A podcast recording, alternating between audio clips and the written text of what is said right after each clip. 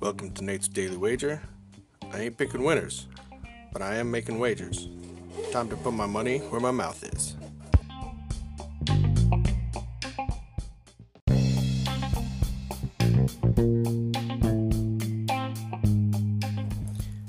Nate's Wager for September 15th, 2019, Week 2 NFL action. If there's one thing that we know about the NFL this year, it's that the Dolphins suck.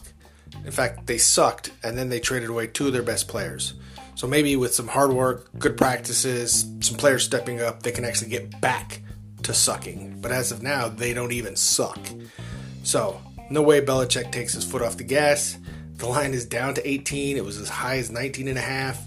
So if I can get it at 18, I'm taking that. If you see anything better, pound it. That's my pick, and I'm sticking to it. Give him your thoughts, cuz.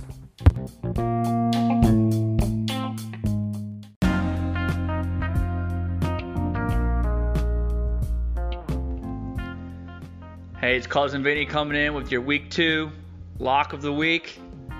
This week we're going with Aaron Rodgers and the Green Bay Packers at home, Lambeau Field, minus two and a half points. I like it. Watch Rodgers come back. Big week after a slow start in Chicago. Look for him to toss a couple TDs, cover the spread, no problem. Until next week, Cousin Vinny from Philly with your lock of the week.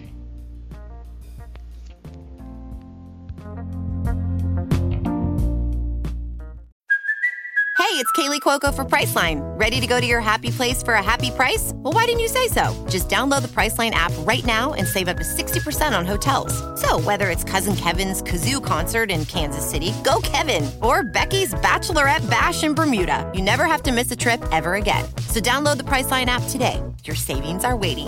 Go to your happy place for a happy price. Go to your happy price, Priceline.